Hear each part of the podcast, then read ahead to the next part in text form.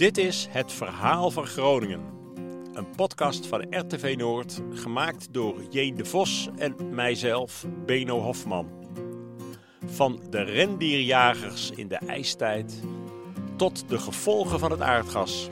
Het verhaal van de geschiedenis van de provincie Groningen. In deze vierde aflevering kijken we hoe het de Groninger katholieken en protestanten verging in de 16e eeuw.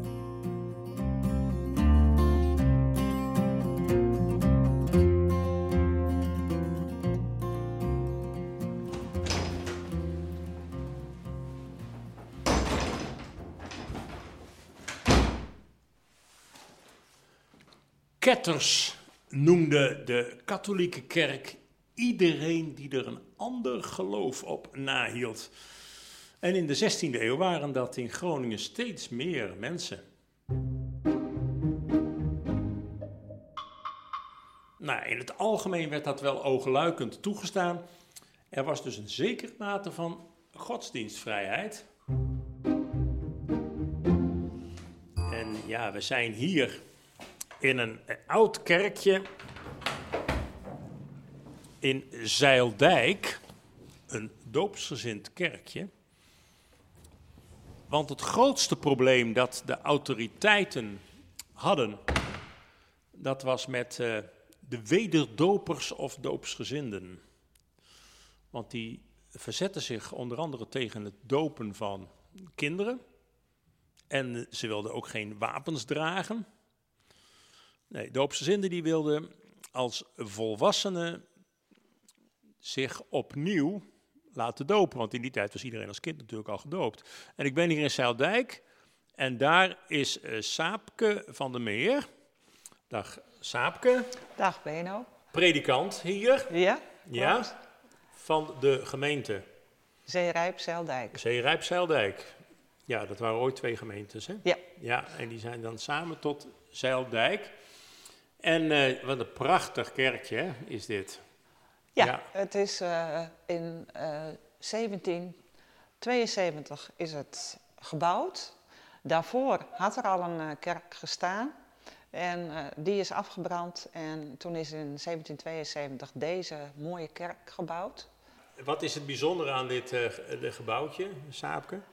dat is dat het een schuilkerk is. En een van de eerdere predikanten, toen die hier voor het eerst ging preken reed ze door Zeildijk. En Zeildijk is maar een klein dorp. En ze zag de kerk maar steeds niet. Maar de kerk staat een eindje van de openbare weg af. En het is in de vorm van een schuur zonder toren. Dus is niet snel als zodanig herkenbaar. En we zijn hier in een deel van de provincie wat ook een hele oude doopsgezinde geschiedenis heeft. Hè? Want hier achter het zand, in mijn boerderij, daar gebeurde wat. Ja, daar zijn uh, als een van de, op een van de eerste plekken zijn daar een paar honderd mensen uh, gedoopt. En uh, nou, dat, dus dit was echt een doopsgezinde omgeving. Vandaar ook dat er al heel vroeg een kerk stond.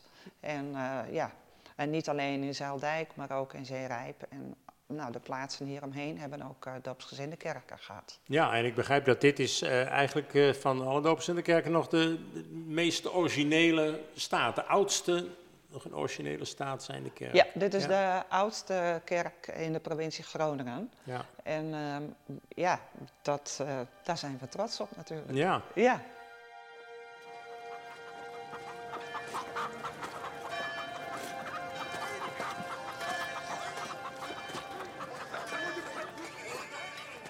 Ook toen Groningen in 1536 deel werd van het Habsburgse Rijk van Karel V en daarmee voor het eerst in de geschiedenis haar onafhankelijkheid kwijtraakte, veranderde er in eerste instantie weinig. De katholieke Karel beloofde namelijk dat de Groningers hun rechten en vrijheden zouden behouden.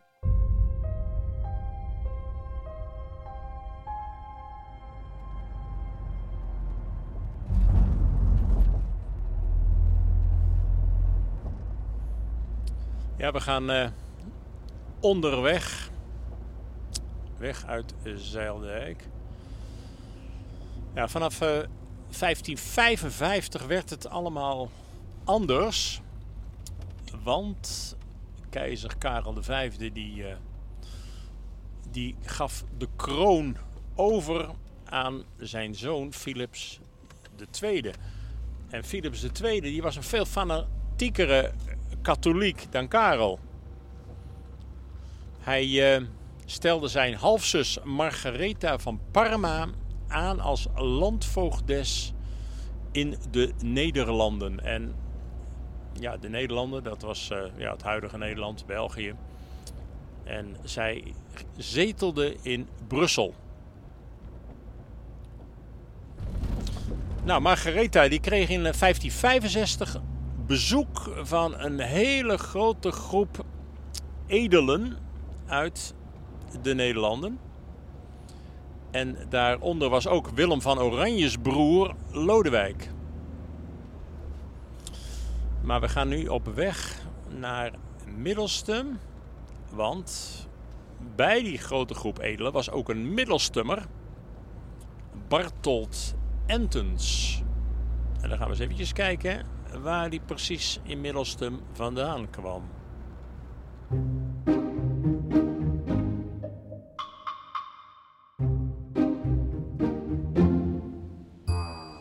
Nou, we zijn in uh, Middelstum. Prachtig wierdedorp waar in de oudheid meerdere borgen waren. En één daarvan was Menteda. Ik sta nu op het kruispunt van de Menteda-weg en de Menteda-laan. Nou, dat is al heel duidelijk. En hier staat ook een prachtig huis. Ja, de borg is er helemaal niet meer. Ja, dat kan natuurlijk niet missen. Dat huis heet ook Menteda. Met een mooie Engelse siertuin eromheen. Ja, Entens die ging in 1565 dus met uh, ja, zo'n 200 andere edelen naar Margaretha van Parma.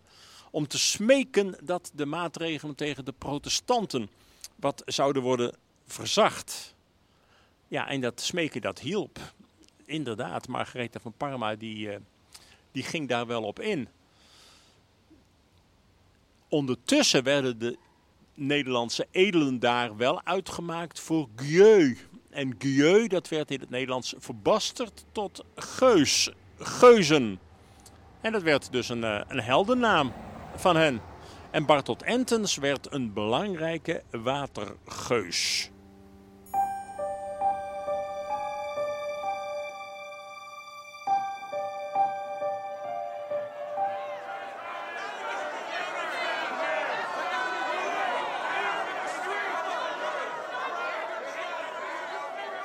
De teruggewonnen godsdienstvrijheid leidde er in 1566 toe dat in de katholieke kerken veel beelden het moesten ontgelden. Dit leidde tot grote woede bij Philips II, die daarop zijn halfzus verving door de hertog van Alva. Hij moest orde op zaken stellen en de jacht openen op protestantse edelen, waaronder Bartolt Entens.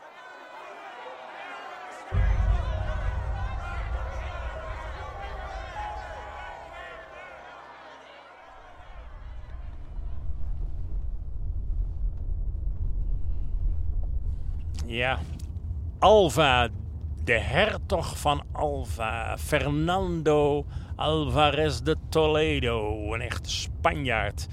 De komst van deze man naar de Nederlanden was de aanleiding tot de opstand. Want hij ging flink tekeer. We zijn nou in Wedde want Wedde in Westerwolde was eigenlijk de plek die het eerste ja, met de opstand van doen kreeg. Nou, hier staan we dan, de parkeerplaats.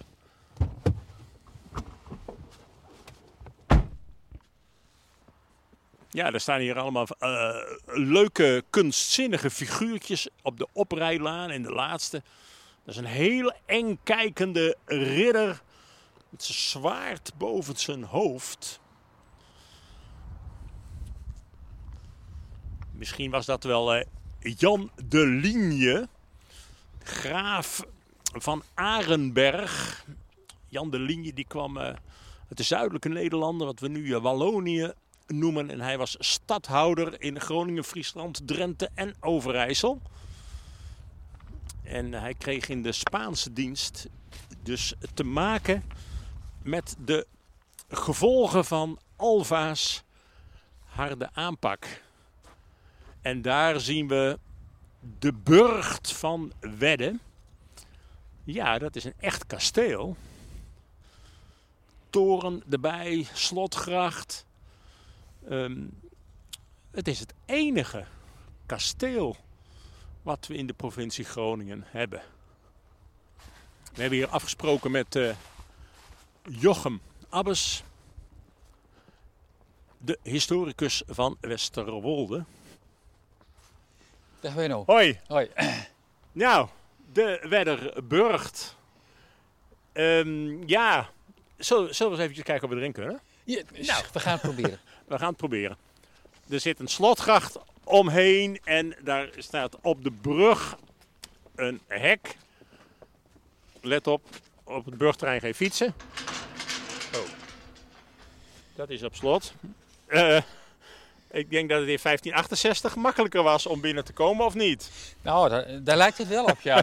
Uh, zag het er in 1568 ook zo uit? Nee, nou ja, ja en nee. Het, uh, waar we nu tegenaan kijken, dat is eigenlijk het binnenhuis, zou je kunnen zeggen, van de, vroegere, van de vroegere borg, zou je kunnen zeggen. En die was omgeven door vier hoektorens met een grote gevangentoren waarin de poort. Dus je zag dus het huis, zoals je er nu tegenaan kijkt, zag je toen niet zo. Dus nee. het was echt een, een, een, een zeer groot kasteel. Maar waarom ging dat zo makkelijk als het zo'n fors kasteel was? Waren er geen soldaten aanwezig? Nou, er was geen dusdanig forse bezetting aanwezig, zeg maar, dat uh, het huis stand gehouden heeft. Het was eigenlijk ook een beetje een verrassingsaanval hè, van, uh, van Lodewijk over de grens. Ja. Kijk, als natuurlijk duidelijk was dat het, nou ja, het, het oorlogsterrein, als dat al in kaart was gebracht, dan, dan had Jean de Ligne zeker hier ook veel meer stelling genomen in, in Wedde als hij had geweten dat Lodewijk hier ook zou komen. Ja. Dus uh, nou, toen heeft Lodewijk het huis hier ingenomen en toen heeft het uh, een hele belangrijke functie gekregen, namelijk wat ik net al zei, een loopplaats. Dat is een verzamelplek voor troepen. Allemaal huursoldaten. Allemaal huursoldaten ja. en die worden dan uh, nou ja, beoordeeld en men kan dan monsteren zoals dat heet. En er worden dan regimenten ingedeeld en uh, nou, er wordt de soldij, die wordt dan afgesproken. En wat het allerbelangrijkste is, er, moeten dan ook, er moet dan ook de eet worden afgelegd door de soldaten. Ja. Maar hij had het dus voor elkaar. Hij had vrij snel heel veel troepen en toen verder hè het ja, leger van Graaf Lodewijk uh, Appingedam. Ja, dus uiteindelijk zijn we naar Appingedam. En toen was inmiddels was uh, Alva, in, of Arenberg moet ik zeggen, zeg maar, al, al in de buurt. Jean de Ligne die had, ja, die had meer troepen natuurlijk ook direct ja. deze kant op ja, gestuurd. het overwicht. En de, de Spanjaarden, de Spaanse troepen hadden ook in Arenberg hadden ook het idee van dat hij ook makkelijk deze aanval kon weerstaan. En hij heeft dus ook na die aanval op Appingedam heeft hij ook de staatse troepen, zoals dat heet, onder leiding van, van Lodewijk en Adolf heeft hij ook opgejaagd. De burcht, er staat bij, het is gesloten van 1 oktober tot en met 31 mei. Is het in de zomer, kan dat wel bezocht worden? Ja, het is bij Tuit en Weilen wel uh, geopend. Er zit natuurlijk ook een kinderhotel in, maar ja. het, is, het, heeft ook een kleine bezoekersfunctie en uh, dat is, af en toe is dat geopend. Nou, ik, uh, ik zou zeggen, mensen, ga eens kijken. Het enige kasteel van de provincie Groningen. Dankjewel Jochem, wij gaan naar Heilige Lee. Graag gedaan.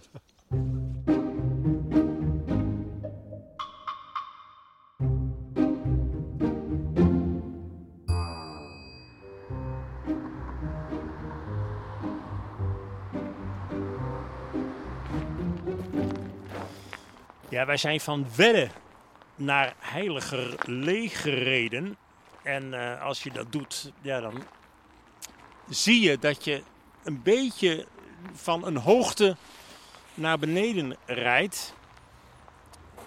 In richting Westerlee. En ja, Westerlee ligt dan ook weer een beetje op een hoogte. Zo waren er in 1568 een paar hoogtes in het landschap. Waar nu Heilige Lee ligt was een klooster. Daar komt de naam Heilige Lee ook vandaan. Het leger van Lodewijk was al verder de provincie in geweest, maar werd opgejaagd en kwam zo hier in Heilige Lee uit.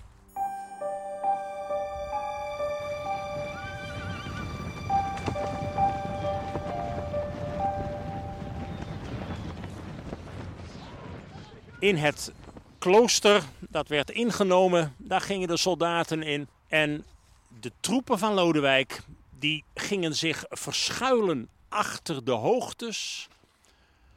Maar ook in de kuil tussen die hoogtes, daar liep een weg. Het was drassig gebied, er was turf gewonnen, er waren kuilen waar turf uit was gehaald. En ook in die kuilen gingen soldaten zich verstoppen. En toen heeft Lodewijk een list uitgehaald. Uh, ruiters van hem, die, uh, die gingen op de Spaanse troepen af. En die hebben eigenlijk die troepen, de Spaanse ruiters, meegelokt. En toen die één keer in die diepte waren tussen die heuvels, toen werd de aanval ingezet.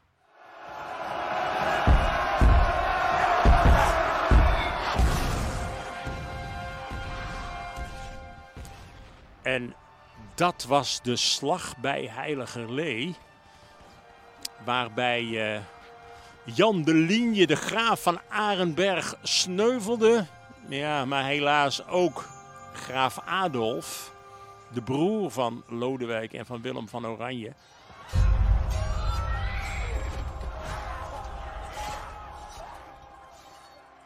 Ja, ik, ik ben nu aangekomen bij het monument nou, heel heldhaftig uh, ziet dat er allemaal uit. 23 mei 1568, de eerste zege in de 80-jarige oorlog. Worsteling voor de vrijheid der Nederlanden staat daarop. Heel heroïs.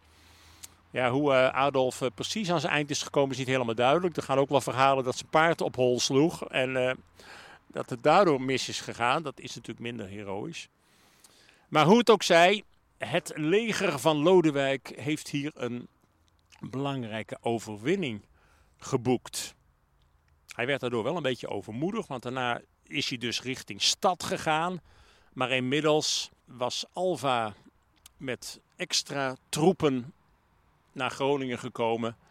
En ja, toen, uh, toen werd hij daar weer weggejaagd. Hij moest het beleg van Groningen opgeven.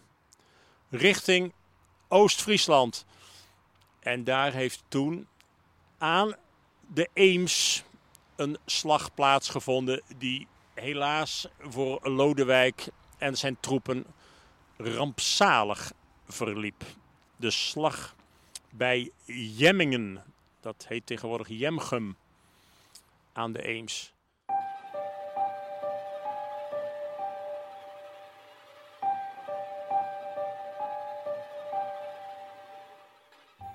Alva's troepen heersten tot Spanje in geldnood kwam en ze geen soldij meer kregen. Ze sloegen aan het muiten en plunderen. De Nederlandse gewesten durfden toen de handen ineen te slaan om de Spaanse troepen te verdrijven. Toen zij in 1579 de Unie van Utrecht ondertekenden, maakten de ommelanden zich min of meer los van de stad want zij tekenden wel en de stad niet. De stadhouder in Spaanse dienst, de katholieke graaf van Rennenberg, tekende na aarzeling ook, maar kwam daar in 1580 op terug en bezette toen snel de stad.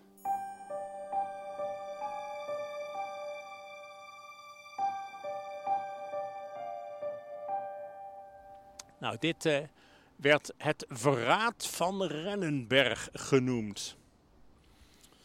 En dat leidde ertoe dat eh, voor het eerst sinds 1568 het weer echt oorlog werd op Groningse bodem. De staatse troepen die uh, omsingelden de stad. En ja, monniken van bijvoorbeeld het grote Cisterciënzerklooster uit Aduard, die zochten veilig heenkomen in hun refugium, vluchthuis, in de stad.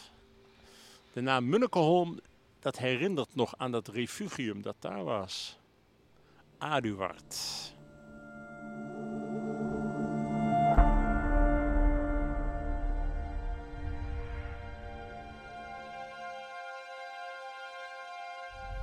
Ja, we rijden nu Aduard binnen. Het schijnt dat eigenlijk het, het hele oude gedeelte van Aduard allemaal klooster is geweest. En dat moet dan in het kloostermuseum, zal ik hem hier maar parkeren? Ja, ja, waarom niet? In het kloostermuseum moet dat allemaal te zien zijn. Nou, die staat.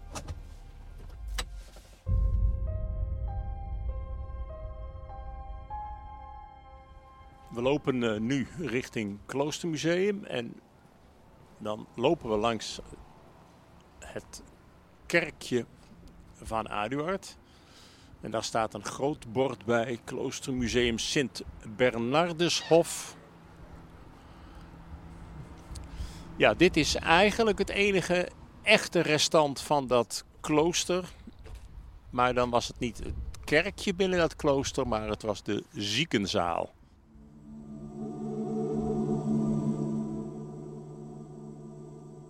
Meneer Is de Boer, die staat al in de, voor de deur. Ehm, mogen wij eventjes een, uh, een kijkje nemen hier in het Kloostermuseum? Dat is ook vaak de bedoeling. Kom binnen. Ja.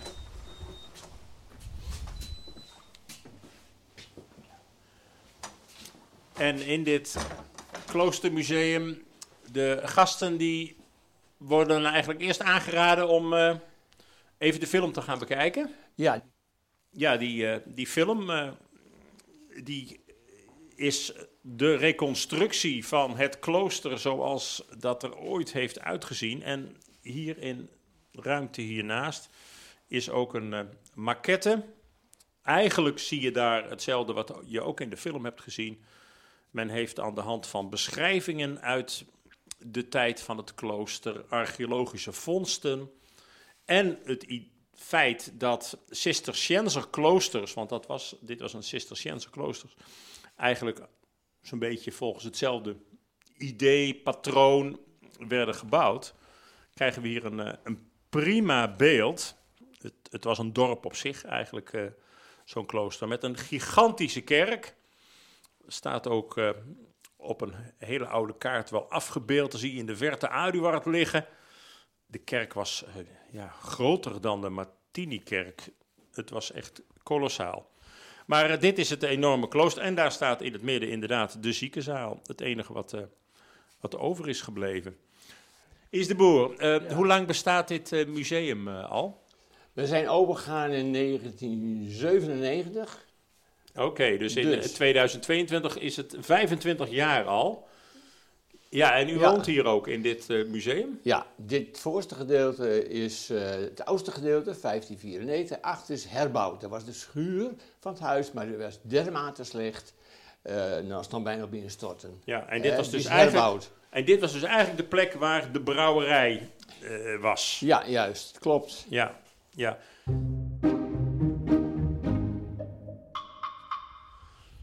Ja, en dan staat hier voor het kloostermuseum een oude paal. Uh, daar is ook een, uh, een app aan verbonden, dat kloosterwandeling Aduard. En als je dat dan bekijkt, dan kun je ter plekke zien hoe het, er, hoe het eruit zag.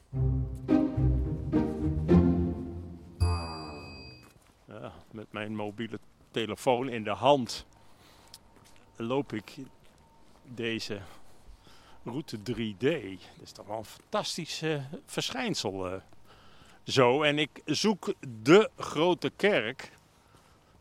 Ja, groter dan de Martini-kerk. Men, uh, men is er eigenlijk wel van overtuigd dat dit klooster, gebouwd op, een, op de wierde Aarde werd. Want voor die tijd woonden hier al wat mensen, maar het klooster is hier gesticht op de wierde en het is uh, het grootste. bedrijf ben je op zoek? nou, ik ben helemaal niet aan een bedrijf op zoek. en het is het. Ja, hou op. en het is het, uh, het grootste Cisterciënser klooster geweest van, uh, van Noordwest-Europa. Ah, kijk, daar zie ik de kerk, de schoolstraat, gaan we nu in. We lopen recht op die kerk af.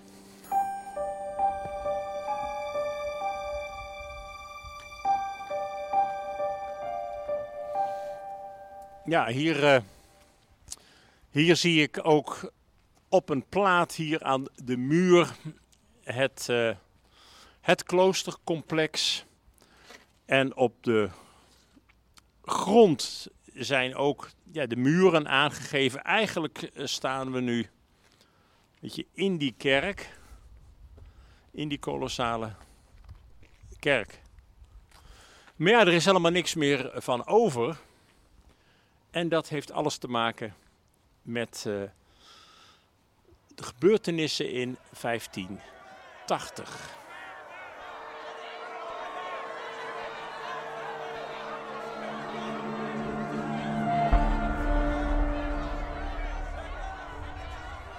Ja, zoals ik al uh, verteld had, die, die monniken hier uit dit klooster, die waren in 1580, omdat het allemaal wat spannend werd, naar hun refugium in de stad gevlucht, naar het Munnekeholm.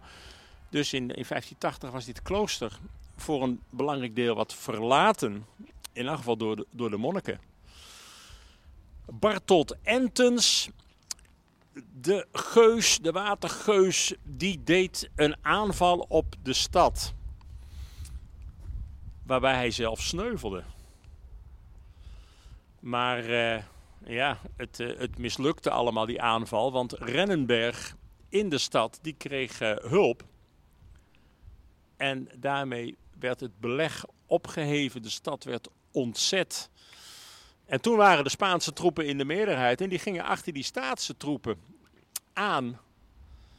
Die vluchten op hun beurt hier naar Aduard en zij hebben hier de boel in de brand gestoken. De enorme bibliotheek ging daarbij verloren. Uh, gebouwen werden gedeeltelijk verwoest, gedeeltelijk. Ja, dat was uh, min of meer het einde van het, het klooster.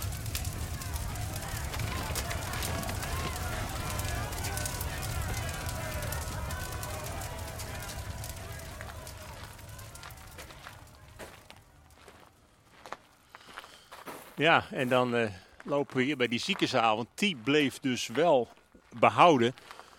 En dat gold trouwens best wel voor meer gebouwen nog hier. Het heeft uh, alles bij elkaar enorm lang geduurd voordat bijna alles was opgeruimd hier.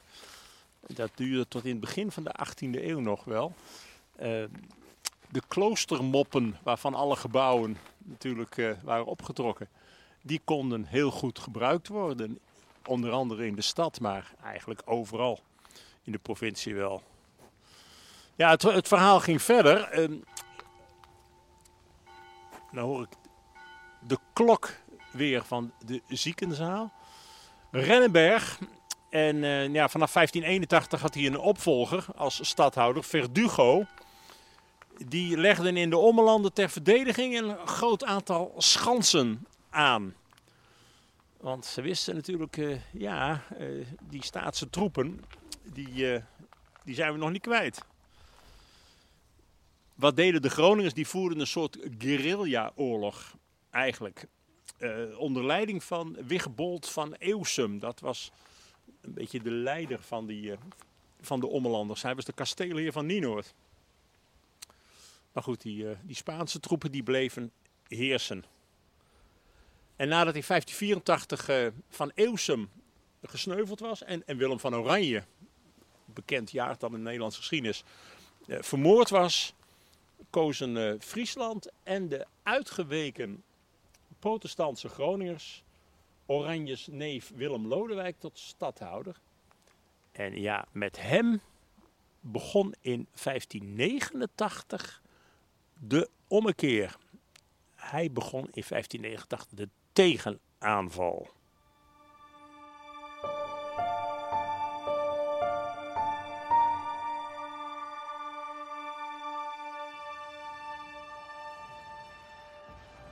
Willem Lodewijk begon in 1589 de tegenaanval en veroverde steeds meer schansen op Verdugo. Toen in het voorjaar van 1594 Willem Lodewijks neef prins Maurits hem kwam helpen, begon de beslissende slag om de stad.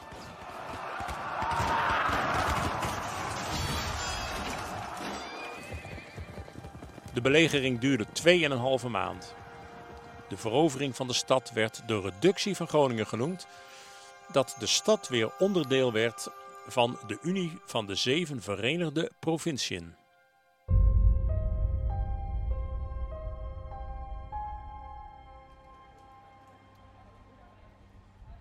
Ja, we zijn nu uh, terug in de stad bij de A-kerk, want daar heb ik zo afgesproken met uh, Jacqueline, Jacqueline Wups. En uh, ja, eigenlijk duurde de 80-jarige oorlog in Groningen dus veel korter. In 1568 waren er wat veldslagen, maar de echte oorlog was van 1580 tot 1594. En dan met name de laatste vijf jaren uit die periode. Maar 1594 was wel een heel belangrijk jaar. In de eerste plaats op godsdienstig gebied. En daarvoor uh, gaan we dan nu de A-kerk binnen.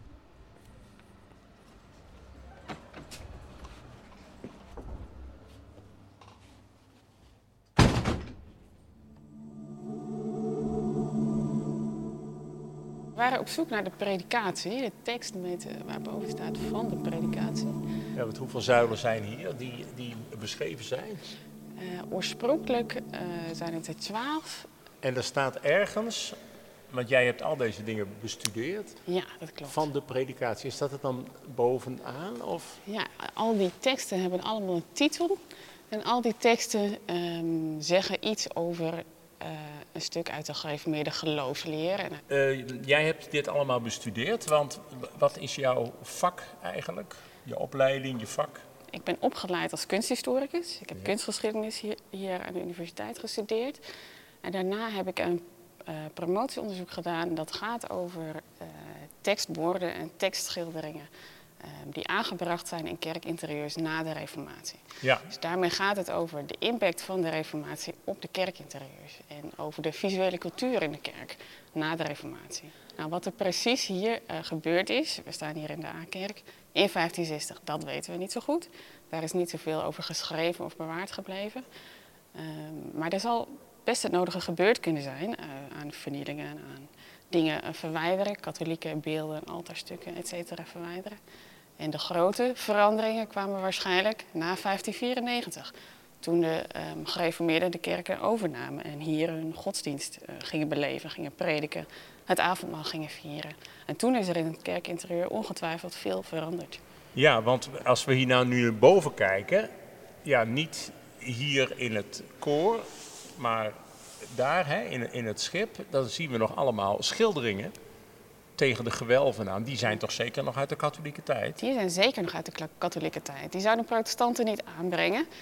Uh, dus die zijn uh, verdwenen na de reformatie. Ja, ja, die hebben ze overgekalkt. En ja. gebeurde dat dan direct in 1594? Of?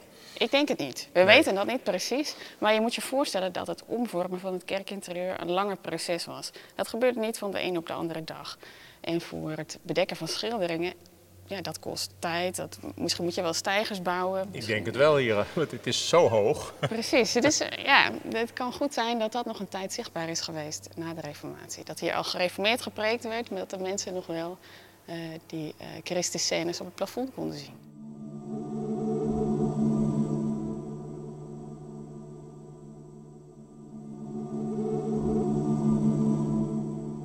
Wat we weten uit de archieven is dat hier omstreeks 1640 waarschijnlijk nog een lichtkroon heeft gehangen met een afbeelding van Maria. Nou, dat was natuurlijk niet geoorloofd in een protestantse kerk. Uh, maar het betekent wel dat die jarenlang moet, moet, uh, bewaard moet zijn gebleven en zichtbaar moet zijn gebleven. Nou, in 1640 komen protesten, dat weten we, dat is opgeschreven. En toen is die alsnog verwijderd. Dus dat is een voorbeeld van hoe langdurig ja. zo'n proces van omvorming kon zijn. Enorm. En, en, en nu even terug naar die, die zuilen, want daar heb jij dus met name een studie van gemaakt. We hebben er van de predikatie nog niet gevonden. Dit zijn echt enorme, enorme zuilen, hè? Als Klopt. je dit zo... Uh... Wat deden de gereformeerden nou na de reformatie, nadat ze al die dingen hadden weggehaald?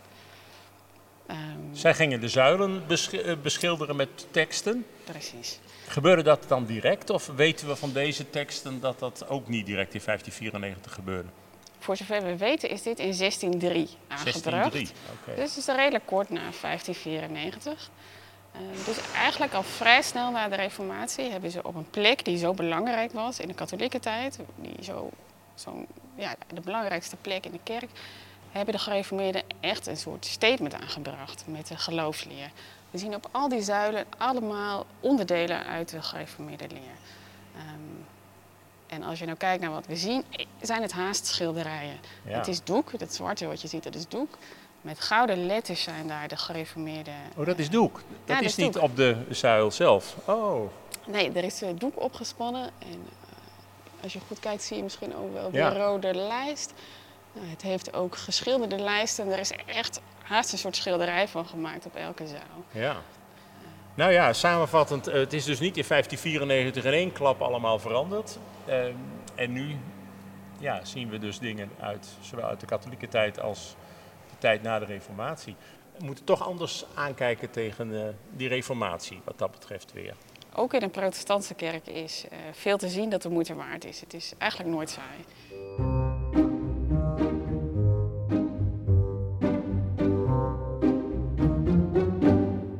Het heilige nachtmaal. Nachtmaal, Nou, dat is eigenlijk het avondmaal, neem ik aan. Oh, kijk, Van A, van de predikatie. van de predikatie. Dat is Ja. natuurlijk ontzettend belangrijk in een gereformeerde kerk. Ja.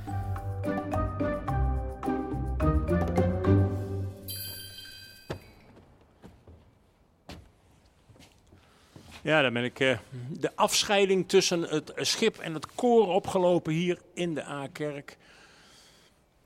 Ja, wat gebeurde er dus? Eh Jacqueline zei het al. eh, schuilkerken, ja, die mensen die katholiek bleven, die moesten vanaf dat moment in schuilkerken. Men wist wel degelijk dat er nog mensen katholiek waren. Hetzelfde geldt voor eh, doopsgezinden. Ja, die moesten ook maar in schuilkerken. Alle andere geloven dan gereformeerden in schuilkerken. En de omwenteling van 1594 betekende ook weer eh, het einde van de onafhankelijkheid van de ommelanden. Stad en ommeland werden door de Staten-Generaal gezegd: ja, jullie zijn toch één provincie.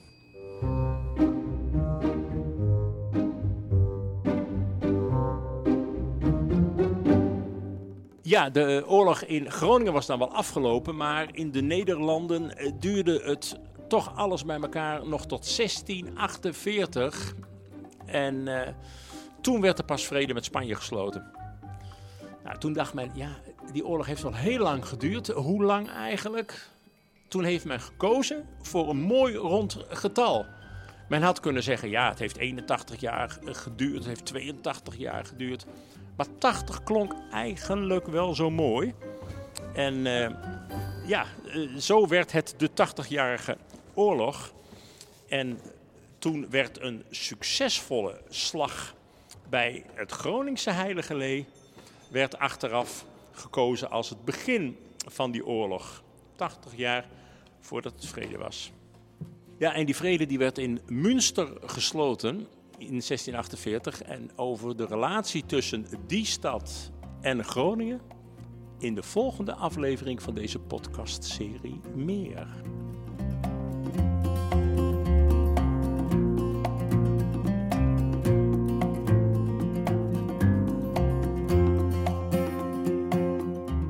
Hebben deze podcast gemaakt dankzij de financiële steun van de provincie Groningen, het Prins Bernhard Cultuurfonds Groningen en RTV Noord.